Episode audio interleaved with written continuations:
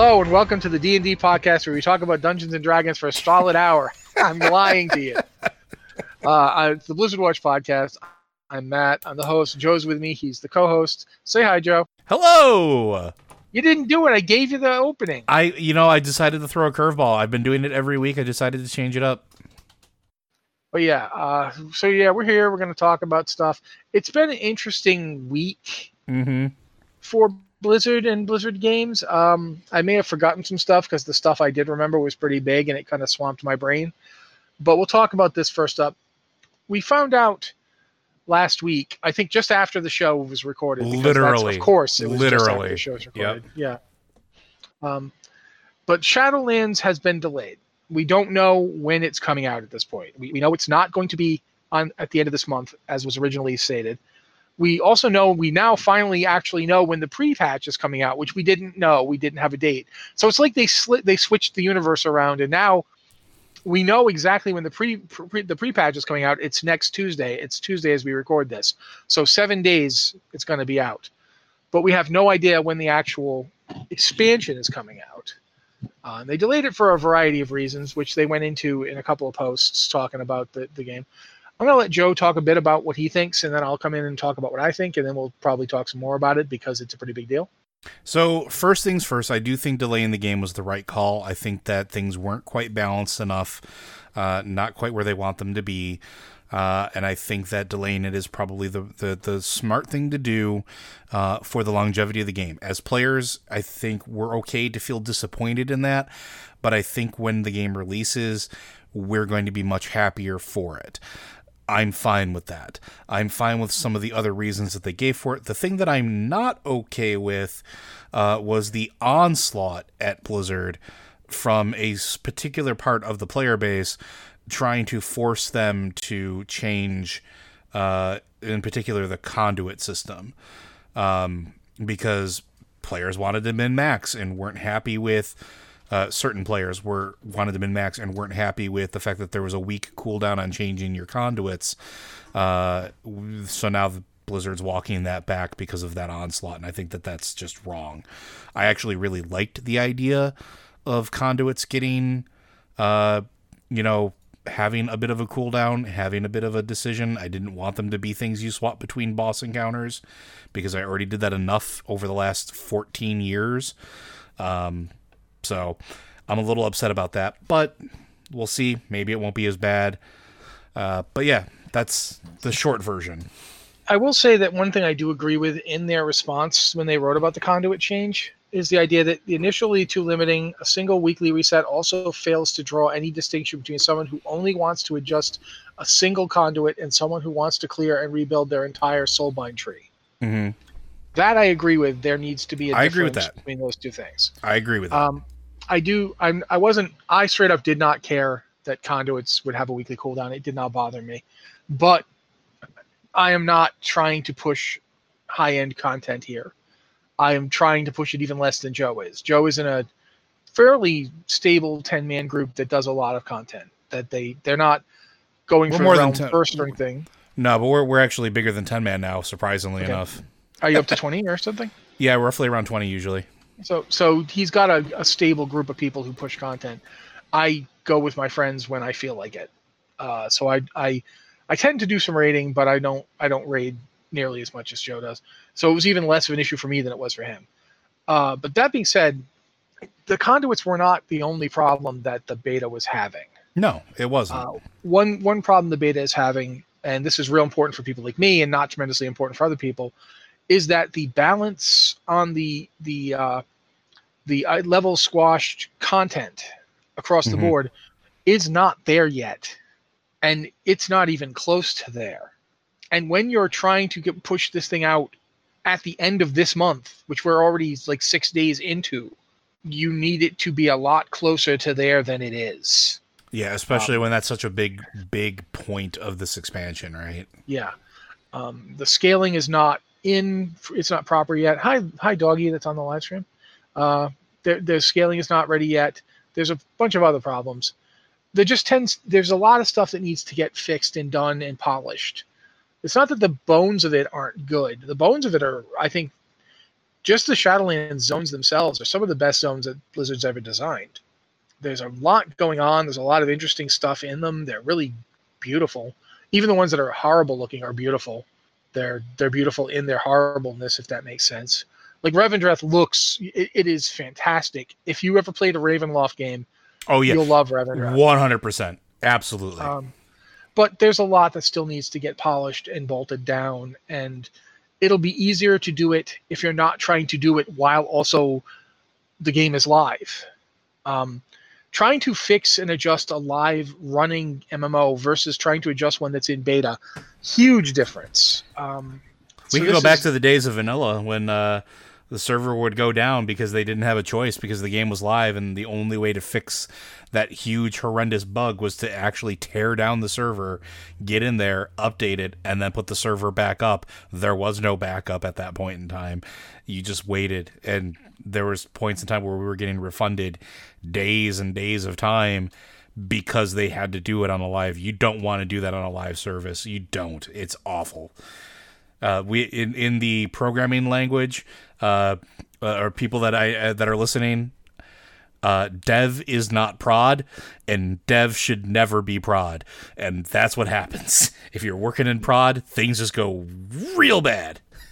Yeah, and it's it's definitely a case where I think that there's there's enough issues, not just balance wise, but but polish and, and fix wise, that it makes sense. That it I, I have no difficulty with them doing this, but I do want to say, for people who are mad for for whatever your reasons are, as long as those reasons aren't abusive, I you have the right to feel bad about this. You have the right to be upset about it. Just don't be uh, you abusive. Were told, you were told you were going to get this at a certain time. I know people who've made vacation plans over this, mm-hmm. And I if you've done that, yeah, it it really blows. It's really bad. I get you know so in some cases you probably can't get that time back, and so you're looking at a week off work uh, that you will have not have the game to do anything with, and that's a I get that that's a problem. That's upsetting. But and I, I hate to do to sound like the, the guy scolding people for getting upset. I really do. But I've seen some real jerk behavior. Yeah. Um, and I've seen it aimed at people who are not in any way, shape, or form involved with Shadowlands. They're, they're not game designers at Blizzard. They're they're tangentially involved with the game. They wrote a book or what have you when you find yourself that angry that you're lashing out at anybody, even sidereally Blizzard related, you need to do something else with your time. Go for a walk, get a speed bag, you know, read a book. I, I know I got a few ones for sale. You can read them. Then you can hate me. Feel free to tell me how much I suck. I don't care. Um, but yeah, this is this is not a decision that was made lightly. There's no way a. I'm just going to say this: Activision Blizzard is a multi-billion-dollar company. Mm-hmm. There is no way they make a decision on a release date and then want to walk it back. Yeah, especially consider consider Activision and their track record. You take Blizzard, the Blizzard side of the house out of it. Activision will push out a game that's not finished just because they want to hit that date. Eh, yeah, because they have stockholders. Yeah, this is a big deal. This is not a light decision. No, this is the kind of decision that you have to go up to like the the people who run the company, and by the company I mean Activision. You as Blizzard have to go to them and say, I understand that we put out a release date. I understand that our shareholders will will notice when our stock price might drop because we do this. But if we put this game out like it is right now, the the public relations issue is going to be a disaster. And keep in mind that this is the Blizzard that put out Warcraft 3 Reforged thinking, oh, well, it's got a few problems, but we can fix it. They have learned from that experience. It may feel like, oh, it's got a few problems, but we can fix it. But it's better to fix those problems before you get it out. Once it's out in the world, you have no idea what those problems are going to start doing. The more people are playing it, the worse it gets. This is is it disappointing? In some ways, it's very disappointing. In other ways, I'm actually pretty excited because now I know exactly when the pre, the pre patch is and that's something to talk about. We didn't know when the pre-patch was. No, we didn't. We kept just kept going, and the, they kept not telling us when the pre-patch was, and not telling us. And it was like, when is this game going to go into the new, new version of itself? How much time do I have to get stuff done? And now we know. If you're playing the live game right now, if you're playing retail, you have a week. Less than a week if you're listening to this recorded. So you now know by Tuesday, October 13th, you better be done. Whatever it is you want to get done before it changes. Maybe you want to get them the mounts from various mythic bosses. Uh, maybe you're trying to get your head of the curve. Whatever it is, you've got till next Monday, and then you're done. And I think that's pretty cool. To, I, I the, the pre-patch is always one of my favorite times of any expansion. Uh, I don't know how Joe feels about it, but I'm going to let him tell us. I am always skeptical at pre-patch because one of two things always happens. It is either ridiculously fun or I feel like I can't play my main character for a little bit because everything hasn't caught up with it. So I'm nervous about pre-patch time. Uh, it's one of those things where like I, I want to experience the the content and everything, and I'm I'm excited for what's coming. Uh, but I don't know how it's going to feel. I haven't been playing on the PTR, so I don't know. See, for me, I, I always remember when Wrath of the Lich King got into the Cataclysm pre-patch, and Warriors DPS went insane. Yeah. As in, it was something like I was playing one of my alt warriors. I wasn't even playing my main warrior. And before the pre-patch, the gear I had, which was pretty good gear, it wasn't. It was. It was mostly the five man dungeons, and the stuff you could buy with like badges and so forth. So pretty solidly geared. I was ready to go into ten man content, ten man raid content on that character, ten man ICC. I didn't do so, but I could on that character. But that character was DPS because at the time I had a tank warrior that was actually running Icecrown. He was geared to the teeth, but I didn't DPS on him. So I had a DPS warrior that I could have fun with. The week before the pre-patch, I think I said it's like 2,600 DPS, which was pretty good. That was like solid at the time. It wasn't like earth-shakingly good for a five man, but it was solid. The week the pre-patch came out, my DPS jumped to 9,000 yeah, it was. I remember Warriors, Warriors were, were, broken, ridiculous. guys. Yep, they were just straight up broken, and I loved it. And even when they tried to fix it, they didn't fix it enough, and we were still super broken. And I remember, I made a shaman cry, trying to keep me, you know, trying to keep me alive because there was no way the tank could hold threat on me. I was, didn't cry. You didn't. You weren't. It wasn't you. We didn't actually play much until the end of Cataclysm. The end of Cataclysm, yeah. I was just yeah, making it. I wanted to make a joke for the sake of making. No, no, joke. it was. Yeah. I'll say this: Joe's one of the best healers I've ever had. Um, I love tanking with Joe in my group, but that that that pre has just stayed with me ever since. Even though, and Burning Crusade had a nice one too because that's when we first got Titan's Grip. So I suddenly had a Titan's Grip warrior. So I was like, yes, I'm going to hit everything. We need you to tank this dungeon. You better be able to tank me in Fury's Spec because that's the only way it's happening. Uh, but yeah, so, but there's also been ones like, uh, I think the Cataclysm to, to, uh, Warlords of Draenor. It was no, it was Mists. Mists. Cataclysms to Mist patch wasn't very good for Warriors. Uh, I think I played my Death Knight more. I'd switch back to my Death Knight and played that more. And that's the kind of thing I'm interested to see what happens here. Because we're going to have that happening. We're going to see how it actually plays out for multiple people. I've been in the beta for a while. I think most classes are fairly well balanced at this point. Um, I won't say they're perfect, and I certainly won't talk to a class I don't play at all.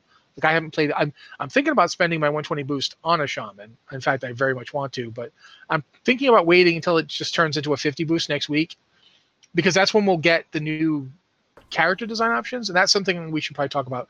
That's next week. All the new character design options, all the new, yep. the new facial stuff, all of that. That's next week. If you've got a thing you want to do on your character, a look you've been thinking about doing, you get to do it next week, and it's free. You don't have to spend money for the character redesign. You don't have to spend money for like I think gender changes in there. Like you can change the character's gender for free now too. Yeah, I think. Well, not free. It's cost gold, but I think I, I, I no, think I, I remember. Oh, golden game. Yeah, okay. Yeah, golden game. Um, but I think the new the new version of the barbershop goes live. I'm eighty percent sure. Yeah, I'm pretty sure that that is next week, and so that's amazing. Quite frankly, that's I'm happy just knowing that that exists. Uh, trying to think what else we should talk. Should we? You want to like go into detail on the conduit changes, or do you think we just enough to say that they're they've made they're changing the way the system works. I don't think there's much to say yet. We don't know what they're going to do. Yeah, I don't I don't think there's much because we don't know what they're going to do with it yet. They haven't really talked about what they're going to do with it, just that they're looking into essentially rebalancing and restructuring it, which fine. Um, once we know something, then we can talk about it. But I think I think right now just notating that they're going to be making changes to that, and they're also looking at changes to uh, the Maw and Covenant balances and making sure that that gets leveled out as well, because there were some concerns about how those balance out. Um, yeah, the Covenant thing, I'll, I'll, say up front. First off, thank you for talking so I could get a drink of water just then. That was you're welcome. Uh, in fact, if you need a drink, go. Um, but yeah, one of the things about the covenant balance that I do think is is they need to get closer on is is making it so the covenants feel different, but don't. There's not one that's just head and shoulders above the rest, and you have to take it if you want a DPS or tank. And also, something that I really didn't like about c- corruption, and I think Joe is actually a better person to speak to about this, but I'm going to bring it up, and then he can he can expand if he wants to. Um, I did not like that corruption did not give healers squat. Because I yeah. have a holy pally, and she got nothing. I mean nothing from corruption. So, Joe, you want to talk about yeah, that so, and how that might work? Yeah, this is one of those things where like corruption just bothered the heck out of me. It was one of those things that, as a healer, there was literally one thing one thing that I wanted, and was the one one weapon that increased intellect. Everything else was all secondary stats, and that's boring.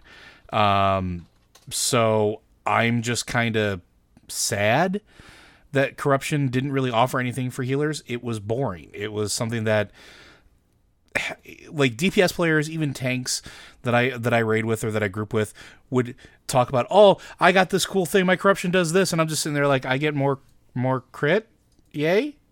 Like it's good, it's functionally good, but mm, so I'm okay with corruption just going away. Uh, I'm not going to mourn the loss of that, and it's not that it was bad. It's just that it didn't do anything for me. yeah, and that's happening next week. If, by the way, if you if you are playing uh, like with a specific build that's like corruption really built specific. around corruption, yeah, that that's going away. You're losing that as of next week. Um, yeah, the and, level squishes next week. Uh, yep. That should be pointed out as well. Yep, you get to get to experience the new glory of your new maximum level, uh, fifty honestly, uh, to me, it I, it feels fine. Like I don't, I have not felt much. I have not felt bad being level 50 as opposed to being level 120. Although it is kind of funny to me that as of next week, your maximum level in WoW retail will be 50, and your maximum level in WoW Classic will be 60. Your your WoW Classic character will be 10 levels higher. yeah, that's weird, isn't it? It's weird to say. Yeah, it, it is kind of strange. Uh, also, um, one thing I want to bring up just for transmog fiends because I'm a transmog fiend next week you will be able to use your artifact in transmogs that you can't currently use it in. For instance, right now on the if you're watching us as we stream this, my my fury one of my fury warriors is standing around. In as of next week, I'll be able to use the arms artifact appearance for in fury. So I'll have t- I can be able to have two of the arms artifacts equipped as a fury warrior, or I could use the fury two hand the, the double two handers, I could use one of them on my arms appearances. And while you you're thinking, okay, but what does that give me? Like if I'm a, a, prot warrior, I don't get anything. But you kind of do because you'll be able to use the shield or the weapon separately. So you could actually dual wield the axe from the axe and shield combo as a fury warrior since they're now going to get one-handed weapons back. So there's and that this means for every class. Like if you're playing a shaman, you can now dual wield two Doomhammers or do wield two of the flaming lava hammer that you used to get as the dual as the Doomhammers offhand. Yep. You can do wield two of those. Uh, or you could use it as a as a say your resto or elemental, you could use the lava hammer as your main hand. So there's a lot there's a lot more flexibility coming to to transmog, and I wanted to bring that up because it's pretty cool. I, I don't think they've added in the thing where you can turn off one shoulder yet. They've talked about doing that. I don't believe that's in yet. Um, I don't think so, no, but I want that so badly because I love yeah. asymmetrical shoulders. Yeah, I know it's it's absolutely one of the things I'd love for them to put in. I, I think in general it would be nice if you could like have one glove or one boot. Obviously, some things don't work that way. You can't like have one pant leg because pants are like one piece. I mean, I don't know. I saw plenty of pirates in this expansion that had half of a pant leg. Yeah, well, Unfortunately, it's not so much for transmog. Uh, we could go into a whole discussion about the fact that the reason that they're called pants is because pants used to be singular. Yep. Like you could wear a pant, like pantyhose. That's how pants used to work. But but I digress.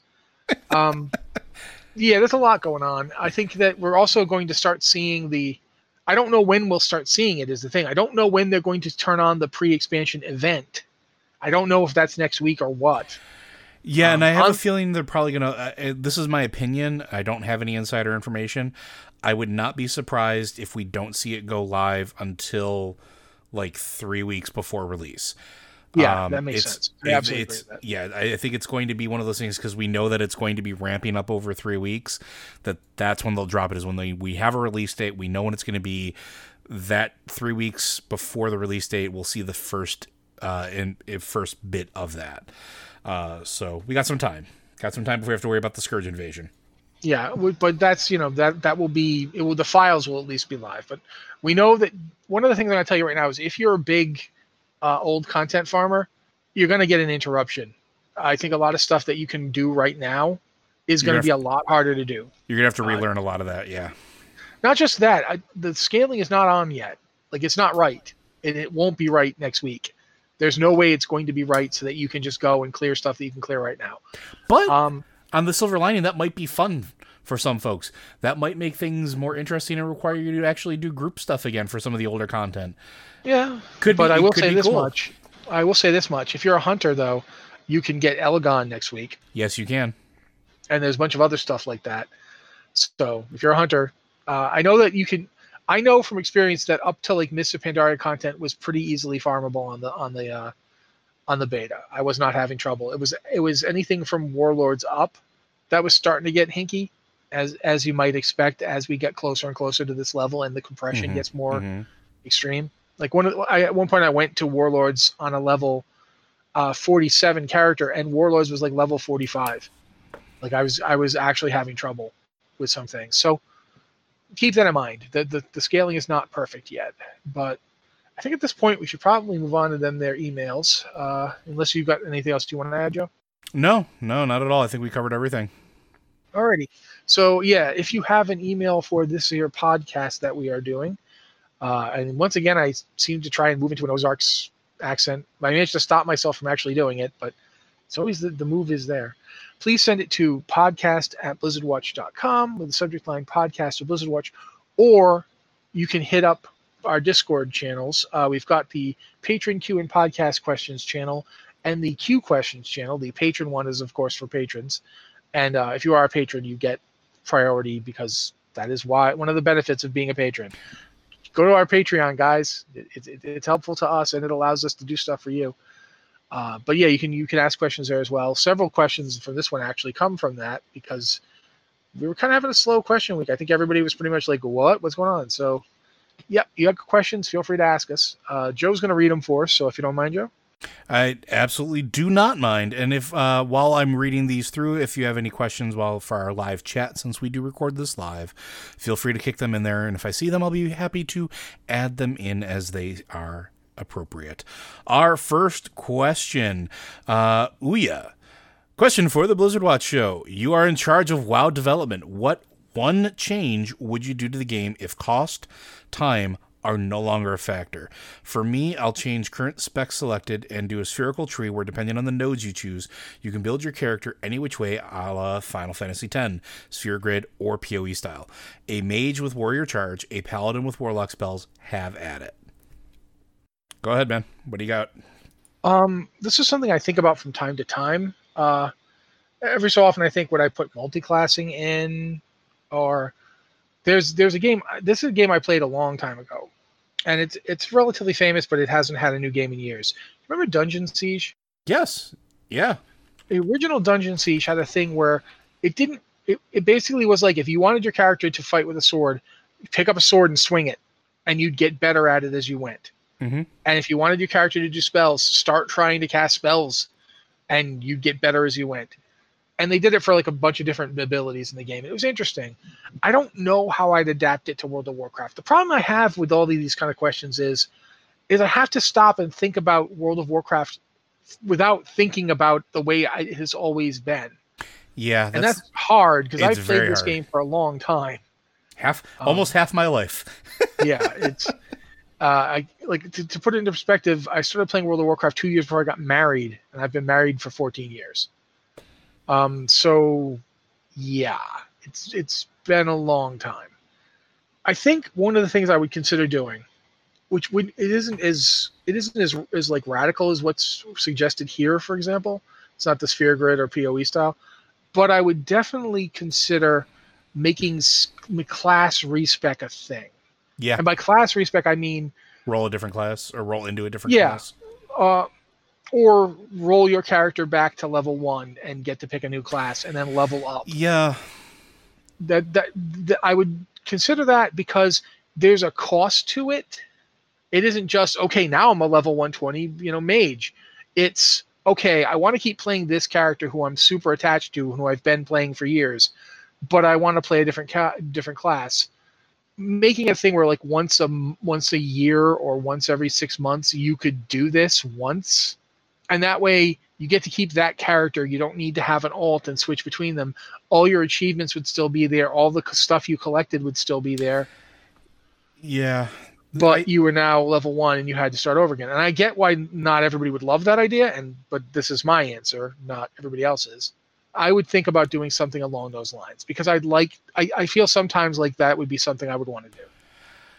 I would do something very similar. One of the things that I really like about Final Fantasy XIV is the job system and the fact that that's exactly how it is. You have one character and you can change the job and level the job. And that's one of the things I appreciate about it. And I think one of the items that sort of holds WoW back. Um, in a perfect world for me, if I had nothing but uh, time, money, no longer being a factor, uh, and I could do it, I would bring a system like that here. And and the reason is, it would do a couple things, not just not just that, not just being able to change your your your class on the fly. It expands the game out for players, right? Because one of the things that you can do at that point is take a look at how experience is earned, how players experience the game, and say, does it make sense with this? And so then the systems have to morph and change or evolve to sort of fit that sort of character play style. And I would absolutely love to see that. And, and it's again, it's because if I do my slash played on loader, uh, because I've been playing him for 16 years, it's a stupid high number that I've invested into him. Um, and don't get me wrong, I like my alts, but the idea of yeah, so I worked with all these druids. Maybe I learned a thing or two, or you know, I got real up close and personal on the front lines during the Wrath of the Lich King. You know, maybe I picked learned how to do a little bit of grunt work with an axe. Um, I would love to see something like that. That that lets you spend more time on your main, but still lets you experience the game in the way that you would if you were playing an alt. If I could have that, I would probably be exceptionally happy and have far less complaints about alts in general because I wouldn't have to worry about them. I just play loader all the time. So that's my answer. Yeah, I mean, there are other things I think about when I think about this. Um, one thing I, I've suggested a lot is splitting the warrior class into two different classes, um, and I, I've gone into detail about that one before. I don't know that I need to repeat it, but that's something I think about from time to time. There's lots of little things that I would like to play around with, but yeah, I think that pretty much my answer is my answer too. All right, our next question. Hello, cold ones. I have a question about Diablo 4. What class would y'all add if y'all could add any class you want? Go hog wild. D&D classes, wild classes, classes from Pillars of Eternity. I don't care. I just live listening to y'all go. Uh yeah, so what do you got? Well, you answered. The, I answered the first, last one first. You go first. Oh, and I think this is from Verd. The way these no, are I think he did the next one. No, cuz I think he's both. Maybe. Uh, maybe. Uh, I don't think so. Hopefully- I'm the hopefully one that not- actually. I'm the one that put this in, and I'm pretty sure Verd is is just the next one. He just answered it. He just signed it twice All right, well either way. because Um, he did it. He did it on the uh, Discord. Whatever. That's fair. That's a real tough one for me because there are a lot of really cool classes that you could probably throw in. But there is one thing that I would love to see in WoW that will never, ever, ever, ever happen. Uh, and that is something that is psionic base, uh, something that deals with mind magic. Uh, I'm trying to think of it. WildStar had one, and it was absolutely phenomenal. I'm trying to remember Esper. The Espers from uh, WildStar were absolutely amazing. They were telekinetic, telekinesis monsters, and I would love, love, love, love, love to have them in WoW. Uh, especially now that uh, you know WildStar's no longer a thing. Cannibalize it, bring it back. But it was just, it was a lot of fun. It was this, it was this wonderful idea of mind bullets and psi blades and uh, illusions and nightmares and and and had this wonderful feel that reminded me of uh, City of Heroes with controllers. Give me that. I would absolutely love that. Okay, well, your question's about Diablo 4. Um, so, uh, some classes I would say I won't Mine. say for Diablo 4 because it wouldn't work. Um, and obviously, barbarians are in Diablo 4, and they're pretty close. Like it's it's pretty solid. You know, it, it, it has that feel of a of a of a D and D barbarian. So I don't I don't need that. I can't don't have to say that. Um, I was thinking about this because I was looking at this, trying like as Joe's talking about doing psis, and psis are some of my favorite character. Some of my favorite classes have been psis over the years. Um, but one of the things I'd love to see in Diablo 4 is a more indirect class. Okay. We don't we don't have a lot of what I'd call party focused classes in Diablo. Yeah, um, there's not a lot of like buff bots or anything like that because it's not a game that. Is, you ever played D and D with a bard? Yeah. Bards aren't what I would call a buff bot. They do have abilities that make their party stronger. They're utility uh, though. But they're they're if your party doesn't have a, a high level wizard, suddenly your bard can play that for you. Are they as good as a high level wizard? No, but they can do they can do the role. If you don't have a rogue and you need somebody to be doing investigate checks and finding traps, your bard can do it. Not as good, but they can do it. There's something I love about the idea of a class that can do anything anybody else can do, maybe not as well, but they can if there's a role that needs to be filled they can fill that role with the possible exception of the the the fighter like the the high the high melee damage damage take damage deal damage types.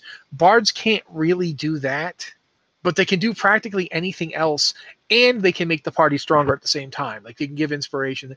So i honestly feel like a bard would be interesting in diablo 4 yeah and i can see that. the bard is bard is like one of the, my current like my 5e favorite classes. I've never played one because I know how terrible I would be at it.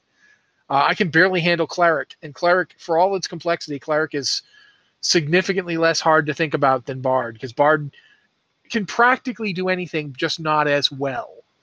Um, yeah, they they, I mean, they literally have a jack of all trades like yeah. thing. In a thing, the bards in in D and D are kind of like druids in in WoW not druids in Diablo who are completely different and and are going to come in anyway. But WoW druids who can kind of do anything, but they tend to do it in a way that's sort of like a ripoff. Uh, bards in D&D are sort of like that, except it's not so much a ripoff. It, it's just they do it their own weird way. Like their spell casting, their their party buffing, their their leadership abilities, their skill abilities. It's all flavored in, in a very specific bardic way, which I like. And one of the reasons I, I've always one of the reasons I'm thinking Bard could work is because Dark Sun brought Bards in. Yep. And made them terrifying. Yep. If you can have a an, a Bard work on Athas, you can have a Bard work on Sanctuary. Um, and like the way that the the Athasian Bard worked was they were they were cold blooded murderers. They because that's how everybody on Athas was a cold blooded murderer. But yeah. The Bard did it in a really cool, interesting way, and I think that they could totally work in Diablo. You could make them like, you know, the the scoundrel type class that they had in, in, in Diablo three. You could like make them like that, or you could make them like a hype man, or you could make them like a manipulator from behind the shadows. You could do a lot of interesting stuff with it. So I'm going to say bard. I'm going to say I would like something along that the flavor of a bard from D&D. I would bring to Diablo 4. If we were talking WoW, I have a completely different answer, but we're not, so I won't. Yeah, I think that was a good answer. Uh, okay, now let's move on to our question from Verdigree.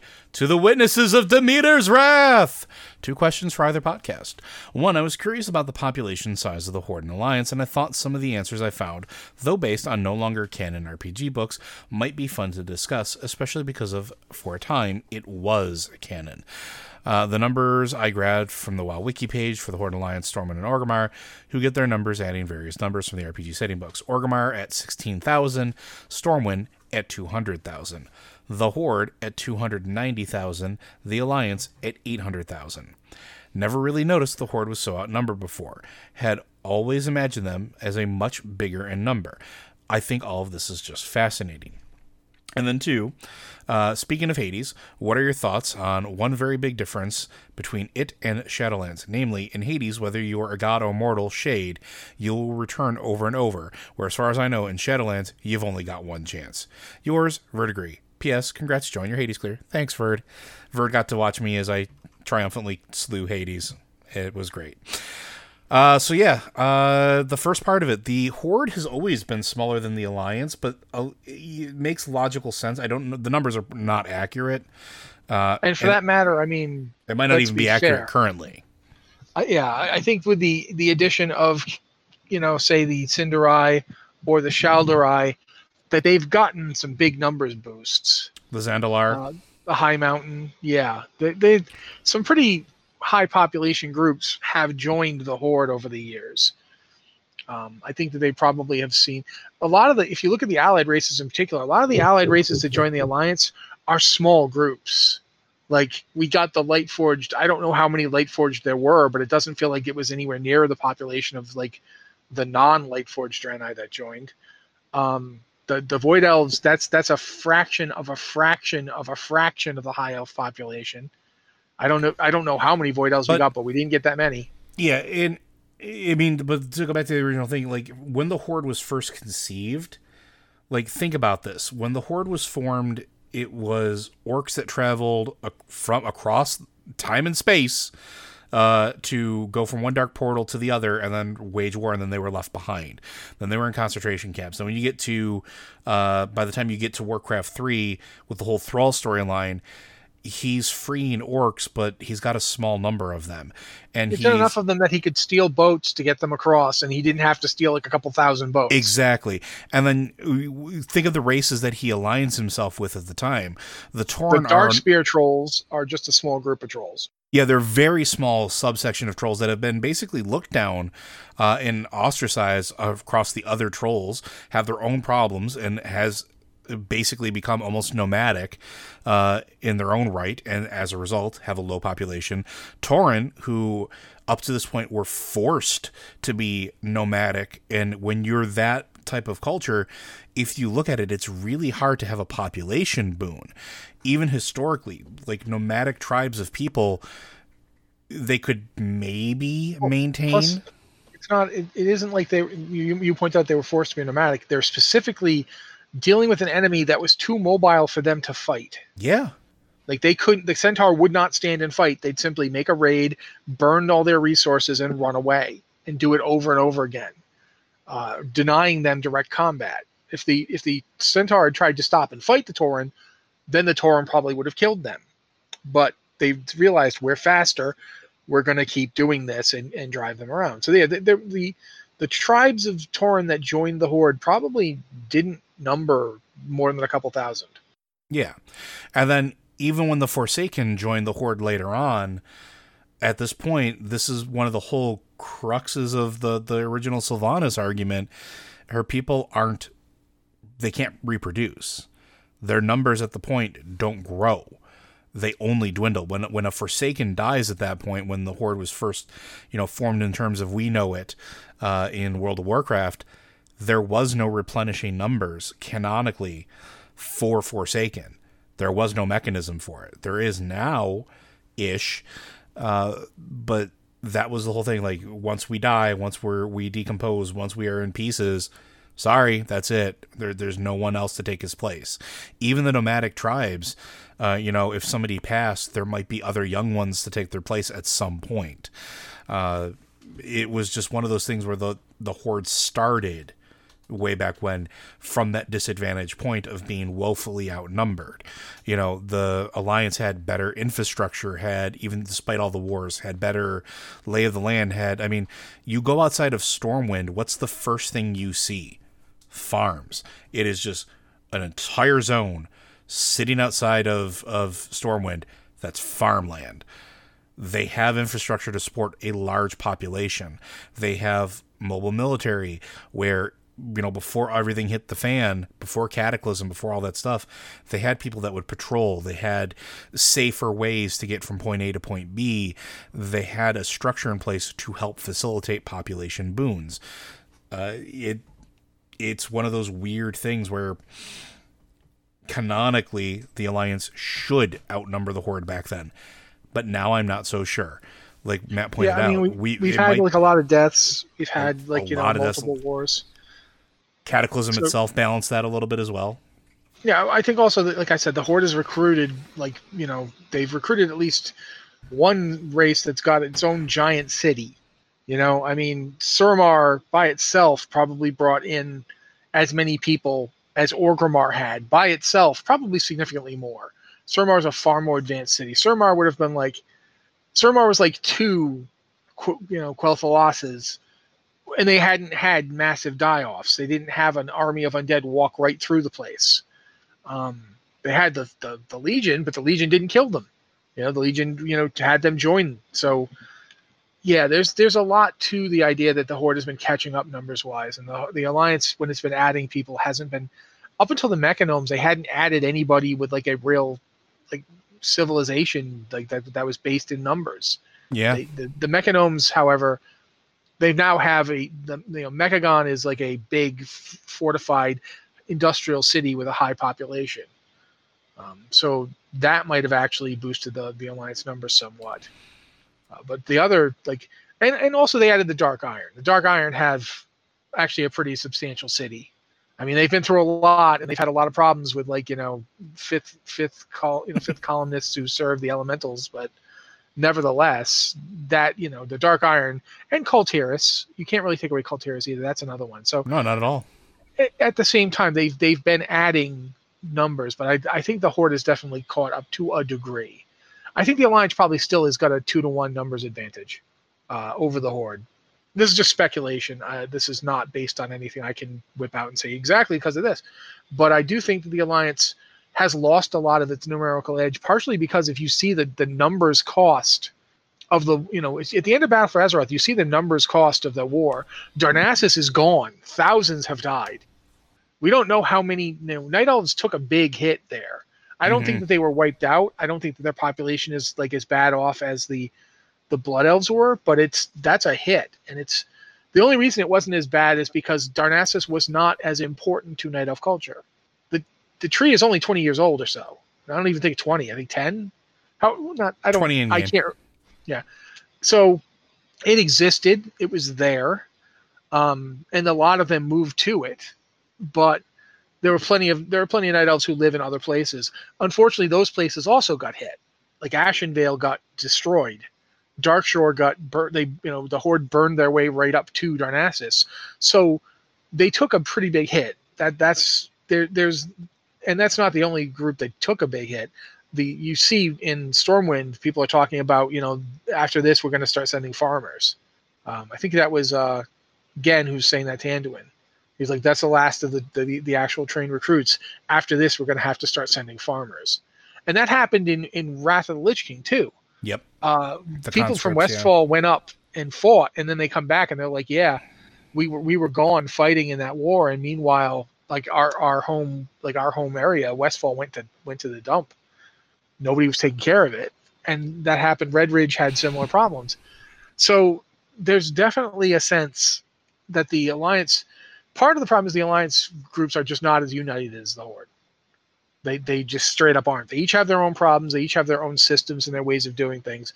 The the the dwarves had their whole War of the Three Hammers Part Two thing going on for a while there, and even now that they're more stable under the the council, there's definitely a sense that the dwarves didn't know for a long time if they wanted to be part of the alliance or not.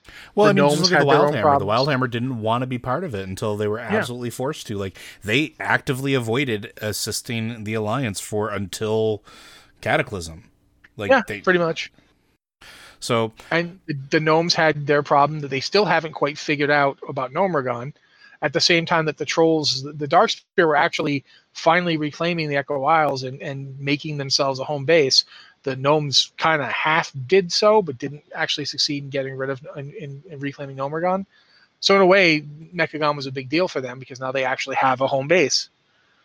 Uh, there's a lot to there's a lot to be discussed on this subject. I definitely do think that you know it, it's kind of hard to look at Stormwind and Orgrimmar in game. They both look to be about the same size, but if you watch the Warcraft movie, Stormwind is massive. It's very big. It's like it's like Rome or Byzantium or London in the medieval period. It's it's it's it's a big city. mhm. Whereas Orgrimmar is started out as a group of like tents in the desert and only got built up like it did when when Garrosh came around. Garrosh was the one who was like, let's make an actual city here. For better or for worse. Yeah, and that's one, that's one thing that the game like will will never be able to truly show to scale is how big Stormwind really is, because it, we it would basically be, in my reckoning, equivalent to an entire zone. Or like Darn like like um not Darnassus, sorry, uh, Dalaran. We're never Yeah. going to get Dalaran the way it actually would be because if you look at the actual size of Dalaran when you go there in game, it's not that big.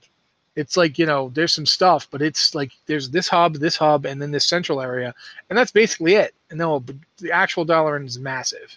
Um, it's massive enough that they they were like seriously talks in game about the, why didn't they just fly Darnassus over and, t- uh, and just drop rocks on Orgrimmar until it was just a ruin. You know, I keep saying Darnassus when I mean Dalaran. That's unfortunate. uh, but yeah, so, so scale in game is a little wonky. I don't like these numbers are. I don't know how accurate they are. In fact, I don't think they are very accurate. I don't think they are right now. No, again, in, even in in even mentioned straight up that a lot of these are you know based off of the old RPG book, which during the time, uh, yeah, that was the only source of population numbers we had. Um, so yeah, having it based off of that, totally get it. Actually, the next question. I have not played Hades, unfortunately. Um, I've heard a lot of good things about it, but I have not gotten a chance to get it yet. Uh, but I will say this: I don't think functionally there is a big difference. so that I, I, was, mean, maybe. Okay, go ahead. I was gonna say I was gonna comment on it. I think I feel I don't think there's a big difference. One of the things you have to consider, like f- from the video game perspective, yeah, I totally get it. But for me, that seems like the traditional uh, sort of idea is reversed, right? It's not Hades that you can go back to and be reborn from in true mythology. Uh, once you're in the world of the the you know the underworld, once you're in Hades' realm, any of the three realms, whether you're in Tartarus or Asphodel uh, or Elysium, you're there. You don't leave. That gate is closed behind you. Uh, there's a whole big thing with Orpheus and trying to get his uh, his lost love out of there, and you know messing that up because he had one chance to do it, and you know now she's stuck there forever. Or if, the, if, if you know the, the myth of Theseus, uh, one of the things that happened to Theseus was he and his friend decided to go get themselves the most beautiful wives in creation. Uh, Theseus went and kidnapped Helen of Troy when she was like five. Yep. and he left her with his mom so she could grow up into being a hottie for him. That that's creepy right there, but that's just a side note here. For his buddy, whose name I'm forgetting, unfortunately, but he was a jerk. He's like, "Well, I want someone. I want Zeus's daughter." So they went to the underworld to take Persephone, and they sat down in chairs, and the chairs adhered to their bodies. Yep. So later on, Heracles, on his way down to steal Cerberus, noticed Theseus, who was like a cousin, strapped to a chair. And since Theseus hadn't actually tried to kidnap Persephone, Heracles ripped him out of the chair, which meant he, lo- he lost some of his butt. I'm not kidding. That's in the myth. Theseus left some of his butt on the chair, but Theseus could pull it out. But they couldn't pull the other guy out because he had actually tried to. He'd put hands on Persephone. So Hades was like, "Yeah, I don't really care about that other guy, but this guy, this guy is not leaving." And so that's like one of the few times where somebody got out of Hades, and the only reason it worked was because he had Heracles there. Yeah. And Heracles didn't understand that whole concept of you can't do this and would have actually wrecked the place. Her- Her- So- Heracles Theseus is an outlier. Um, but Yeah, the but- to flip that around, the Shadowlands we we we understand very little of it, even in game at this point. point, and it's we've talked about this a little bit on Lore Watch, and maybe not as much here, but there is a cycle of rebirth, and we see that with Ardenweld, but we don't know how all four of those particular zones necessarily fed into each other and what their cycle was, because the being that could tell us how that works right now is a nerd. So we may have an in Of course, he's a nerd. He knows a lot about Shadowlands. Ta-da, dum, dum. But we we have a very small glimpse of how that system actually works. But at first glance, as we're starting to go through these areas, it feels like the system is built upon rebirth, built upon leaving the Shadowlands, regaining life, uh, building your anima stores back up, and then bringing it back into the Shadowlands after you pass again. yeah, maybe you don't come back as you. But you maybe still come like back. something comes back. There is a Yeah. return from the land of the dead. Yeah, and th- there's also like, I don't want to get too too belaboring all this because Joe's made a really good point that we don't actually know everything yet. But we know that, for instance, when you're done in Revendreth, you can choose to leave it. It doesn't Yeah. mean you necessarily come back, but you can go somewhere else.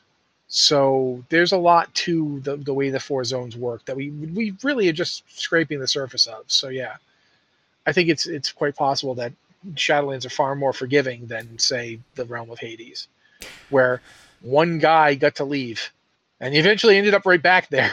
you know, uh, Theseus died; he went back.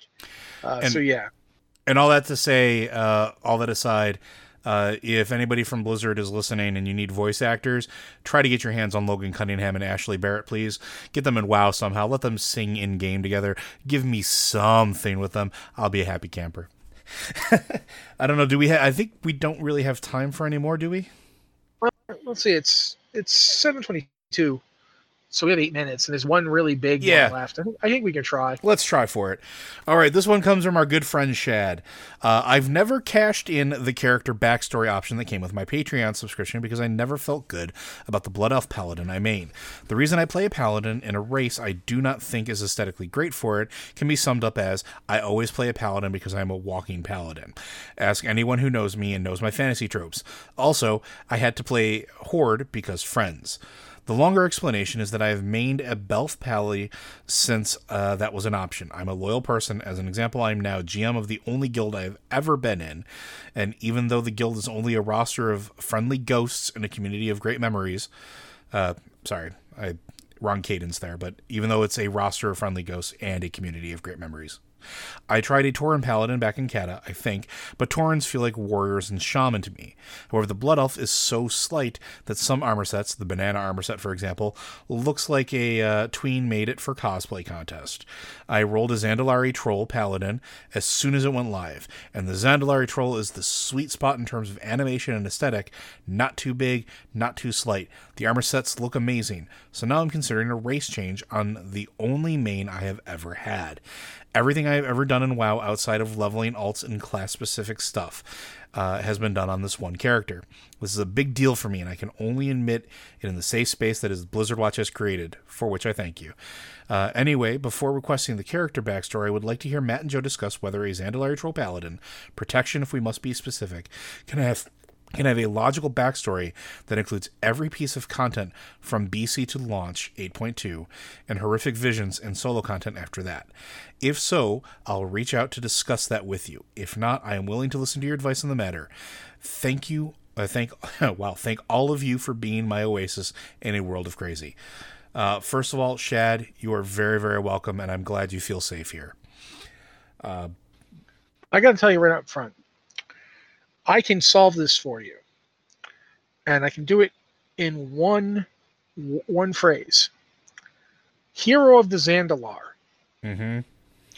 which was in a title that my human earned back in vanilla because the Zandalari showed up when Zul'Gurub dropped and made common cause with the Horde and Alliance, both of them, both groups, to stop Hakkar.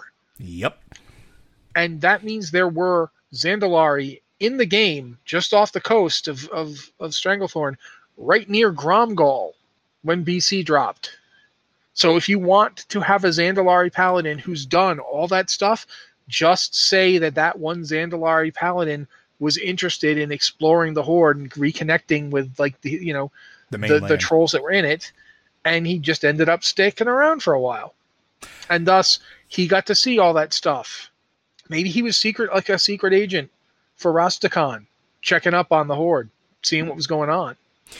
You know, he he obviously wouldn't have been down with Zul. and So when Zul showed up in, in Kata, he would have fought that because he's working for Rastakhan. and And you only, can have that no problem. and not only that, but like when you're dealing with Rastakhan, this makes perfect sense. Everything Rossi's saying, it makes perfect sense for it. When you get to Zandalar and you're dealing with Rastakhan, they're not ignorant of the Horde. They're not ignorant of the world events that have happened. They talk about Cataclysm. They talk about the great wars that have been waged from the mainlands. There's a whole bunch of discussion about it. Walk around uh, the city of Zandalar. Like, take your time. Dazar'alor, walk through there and listen and talk to some of the NPCs when you first get there. They're not surprised to see you. They are very nervous because you're there because they know what's going on. How do they know that? Because they have people that have been ferrying them information. Everything Rossi said fits that narrative perfectly. Your character, this Battle for Azeroth could have been that return for your character to take everything that they've learned from Northern Stranglethorn Vale all the way to current and report to Rastakhan before we get there, before the rest of the Horde arrives. Uh, reports to the Spy Mistress, reports to everybody because that was your job. It fits really, really well. So, So yeah, that, I think we basically have established that yeah, it's do it's quite doable. yeah. So I think that's all we've got. If you want more on that one, Verd, let us know. I I think That's it'd Chad. be or, sorry, Shad. My apologies.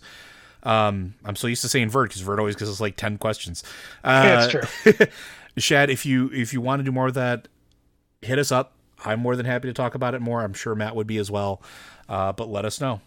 Otherwise, Blizzard Watch is made possible due to the generous contributions at patreon.com slash blizzardwatch. Your continued support means this podcast site and community is able to thrive and grow. Blizzard Watch supporters enjoy exclusive benefits like your early access to the podcast, a better chance at having your question answered on our podcast for the queue, and an ads-free site experience. Thank you very much, Joe. Again, guys, if you have an email or question for us, you can either go to our Discord. Uh, we've got the Q Patreon Q and Podcast Questions channel, and the Q Questions channel, both of which you can ask questions on, or you can email them to us at podcast at blizzardwatch.com. Subject line podcast of Blizzard Watch, so we know for therefore this show. Thank you guys very much uh, for being here with us, because that's how we get to do a show at all. Uh, this has been the Blizzard Watch podcast, and Joe and I will talk to you all next week.